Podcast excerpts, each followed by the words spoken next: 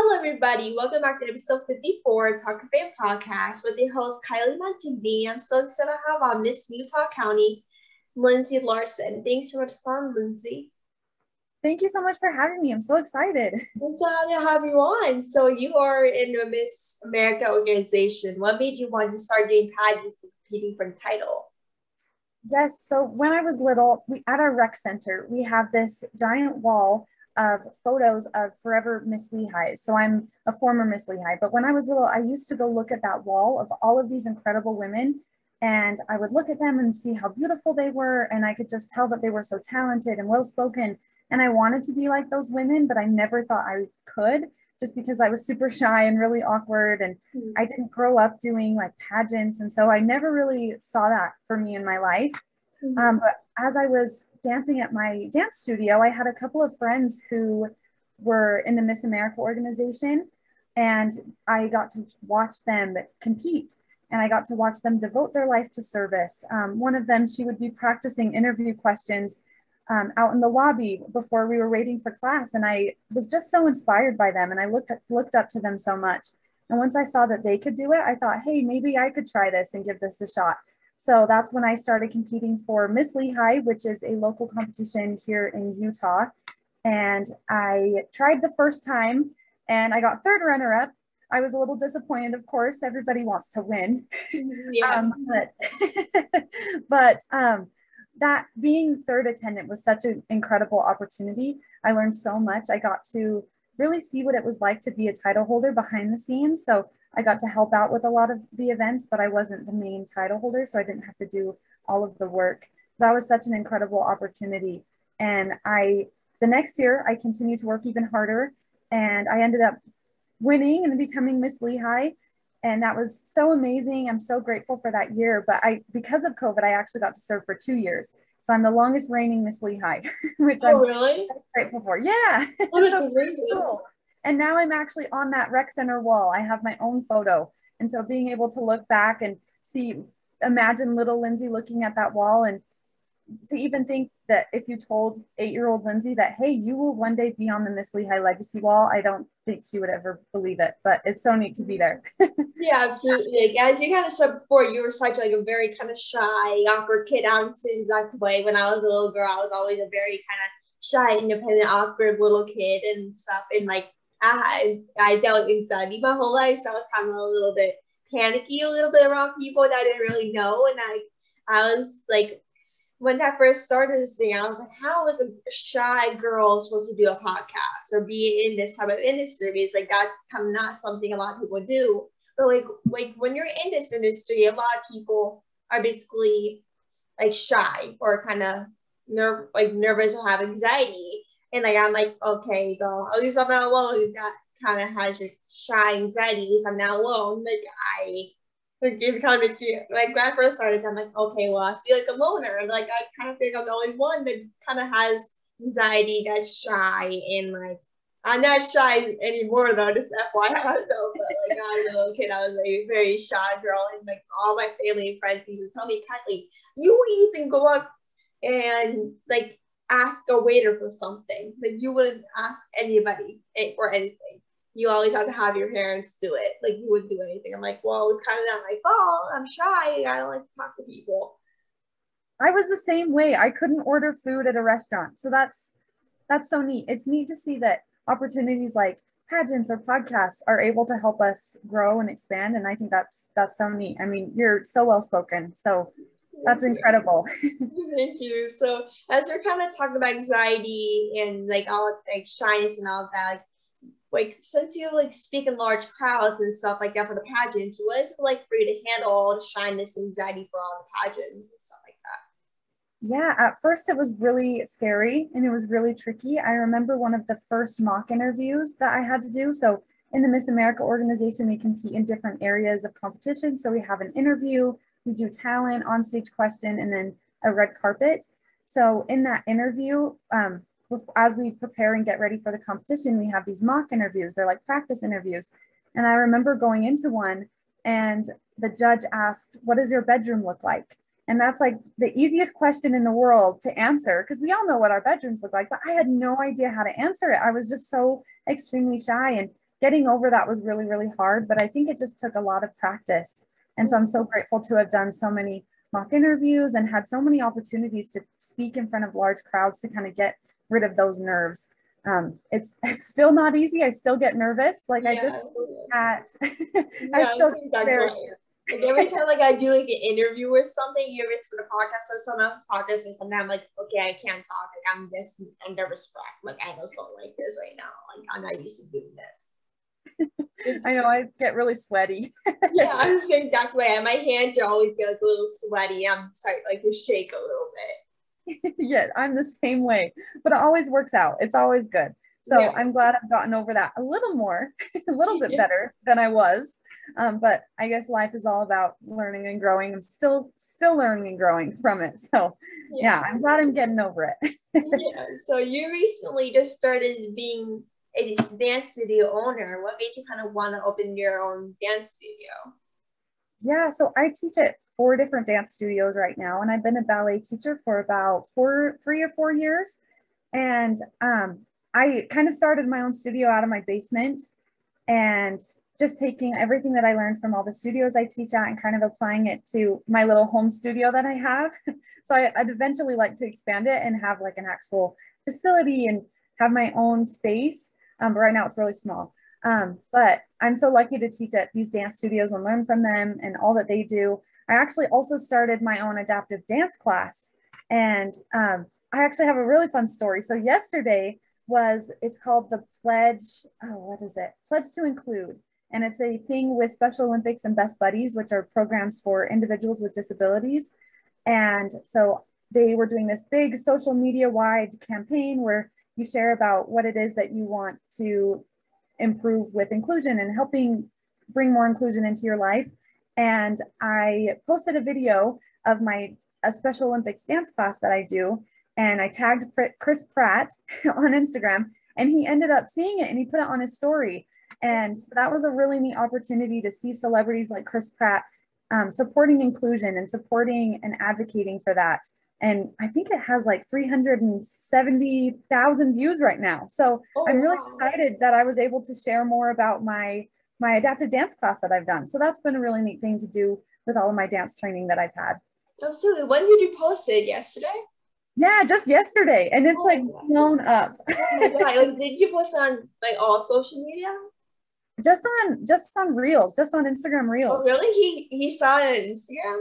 Yeah. Oh my god, that's amazing! Like I'm sure he's like a big celebrity, like Chris Pratt size. He has so many people that tag him, and he can like this one type of reel can like change your whole life, like by a huge celebrity.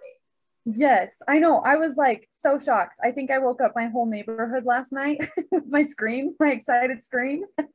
yeah, like I remember, like my idol is Geena Davis, and so like mm-hmm. I remember, like I just remember her following me on Instagram, and I like remember I was in the basement sitting down watching TV. I look, I grabbed, put my phone up, and I immediately saw Geena Davis Institute started following you. I'm like, okay, well, it's probably a fake account. Don't worry. And then I looked on Instagram, this go scroll on something, and then I and it actually it was her account. I remember running upstairs saying, Geena Davis is following me. I was just like speechless, and I, I think I woke up my whole neighborhood. Like, I just seen the whole neighborhood because of me screaming at the top of my lungs. So it's like, oh my gosh, she knows me. Oh my god, like That's like it's just some little things that just make you want to scream. yes. It really it's just so exciting. Yeah. I love it. Yeah. So do you have anyone that you look up to as you do like pageants? I have so many people that I look up to. Um, somebody recently, well, so I've had the amazing opportunity to work alongside the Utah County Commissioners, and they are all, all three of them are so incredible. Um, but one of them, Commissioner Powers, Amelia Powers, she shared this really incredible story of how she grew up um, homeless in Utah County when she was younger and how she was able to overcome that. And now she has a family and she's a very successful female politician and that she is helping better Utah County. I think that's so empowering. Every time she speaks, she speaks with so much power. I mean, her last name's Powers, but she just speaks with so much power and she's so eloquent. And hearing her story is so inspiring. So I really look look up to her a lot. Yeah, absolutely. So like it's kind of like the thing, like you're trying to her last name's Powers, and then she's like, oh, I must put powers into myself, and just kind of let it all out and everything. I love it. yeah, so like you recently kind of were as you're kind of talking about Miss Utah County, you're recently crowned for it. What was kind of your reaction to winning that title? Oh, so much was I was so excited. I was so so grateful. So I was a former Miss Lehi. I think I, I mentioned that, and I was Miss Lehi for two years, and I had the opportunity to go compete at Miss Utah, and I ended up getting second runner up, and I was so so grateful for that. And after Miss Utah, I kind of wasn't sure what I wanted to do, um, but I realized that I wasn't done competing in the Miss America organization because I had done so much work with my social impact initiative and I really wasn't done. I wanted to continue the work that I had been doing and I wanted to see how far I could take it. And luckily, I've been able to partner with the Utah County Health Department and do a lot with them and go and visit elementary schools. So I'm so grateful that I didn't stop that work. And also, I've just grown so much as a person and I've developed so many incredible skills in such a short amount of time. I mean, I've only been involved in pageants or scholarship competitions for about like three or four ish years. And so to see the growth that I've had from when I started to now is so amazing. So I knew I just wanted to continue seeing that growth. Yeah, absolutely. So what is some advice for younger generations that like to be like pageants one day? Yeah, this is kind of some advice I just give to anyone in general. Don't be afraid to ask for help. I think oftentimes we feel like we have to do everything on our own. And I remember growing up, I really struggled with math. I hated math. Yeah, I was too. so bad at it. Me too. And I'm horrible at math. Anything math is horrible. it's the worst. Mm-hmm. Still not the best. Yeah. But I ended up having to go do this like after school program. And I remember feeling so dumb having to ask for extra help and having to be so far behind than everybody else. And now I'm so grateful that I did take the time to ask for help and that I wasn't afraid to do that. And I think a lot of kids are oftentimes afraid to do that. And so don't be afraid if you are struggling with your mental health or if you're struggling with math or if there's something that you're struggling with, ask somebody, ask a friend, ask a family member because they will show love and they will want to help you the best that they can. Yeah, absolutely. I'm the person that hates asking for help. Like I just like absolutely hate asking for help, and like whenever I need help with the podcast, like I do all the editing stuff on my own. So I'm the person that does every single thing. And sometimes I think, oh shoot, this is too much. Like how am I supposed to do this all in one day? Like how am I supposed to answer questions? Like editing, doing the interview. Like how am I supposed to do all these kind of steps? And it takes a long time to edit and do all these things. I'm like, oh shoot, how am I supposed to do this? Like my sister's a pro at this. And she she's a mother of a one year old? So I'm like, I want to be bothering her. Like I was like I'm a person that hates asking people for advice and everything. So I'm like, okay, well, I might as well do everything on everything on my own and take as many things as possible into one specific thing or whatever I need to. Like I'm a person that basically handles too many things at once. Mm-hmm. And this like not really commit to it. And so like I'm really the person I really hates asking for help and just kind of get really stressed and angry over it. Oh man. Well, you're doing amazing. I just have to tell you, you're doing an incredible job. Like being able to balance all of that is amazing. And running a successful podcast, like that's incredible. Thank you so much. So as you as we're kind of two years into the pandemic, how much do you think has changed with pageants since it all started? Yeah, I think a, a lot. Um, I remember when I was Miss Lehi, I when I first won, I was on a roll. I was doing all of these amazing things, and then COVID hit, and all of a sudden I wasn't able to go into elementary schools and share my social impact initiative, which is about movement and getting kids moving. I wasn't able to do all of these big plans and ideas that I had anymore because we were all asked to stay inside and we were kind of unsure of what was going to happen with COVID. And so I remember being like, oh, this this is the worst. like I can't, it's hard to be a title holder. Like, how am I supposed to do this? But I had to get really creative and innovative on new ways to get my social impact initiative out in the community. And I actually started making these like I call them brain break videos, so like dance videos. And I would post them on social social media and they did pretty well. And so I ended up sharing those with elementary schools across Utah County and getting those out and seeing the benefit of that. And that's actually something that I've continued to do as Miss Utah County. And I've partnered with the Utah County Health Department and I have these brain break videos that I made with them and I share those with elementary schools throughout Utah County. So that wouldn't have been able to happen if I wouldn't have experienced the pandemic. So I'm really grateful that, I mean, lots of hardships. Yeah. very hard time. I am still very grateful that there were some silver linings that came out of it. yeah, absolutely. Like as like the pandemic really kind of changed everyone in some type of way. Like no one knew like what was gonna hit. Oh, people thought like, including me, I thought, oh, it's probably the last two weeks. Like it's no big deal. It's like, oh, oh great, off school, that's great, and everything. Like I just kind of thought, oh well, at least we get get to do something for like have time to kind of set free ourselves and do nothing. And mm-hmm. so it's like I was kind of like, oh well, whatever. Like this is something that's not gonna last long, so let's take it in while you have it. And so like, then now, like two years later, like we're still in this pandemic. And so like I, if it wasn't for the pandemic, I wouldn't have done this podcast at all. Because like oh, if these like because I literally started this podcast almost a year ago in April. So I'll be starting like it since like the pandemic wouldn't really happened if it like the podcast would happen if I didn't like the pandemic never happened.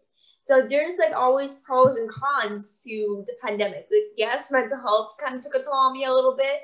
Like in 2020 into 2021, it took me very hard. And now in like the middle of 2021, 22, I'm like, okay, well, I have a little on, on my name. Like people, a lot of people know me now nowadays. Like if it was like six year old me, I would never picture myself doing this whole thing.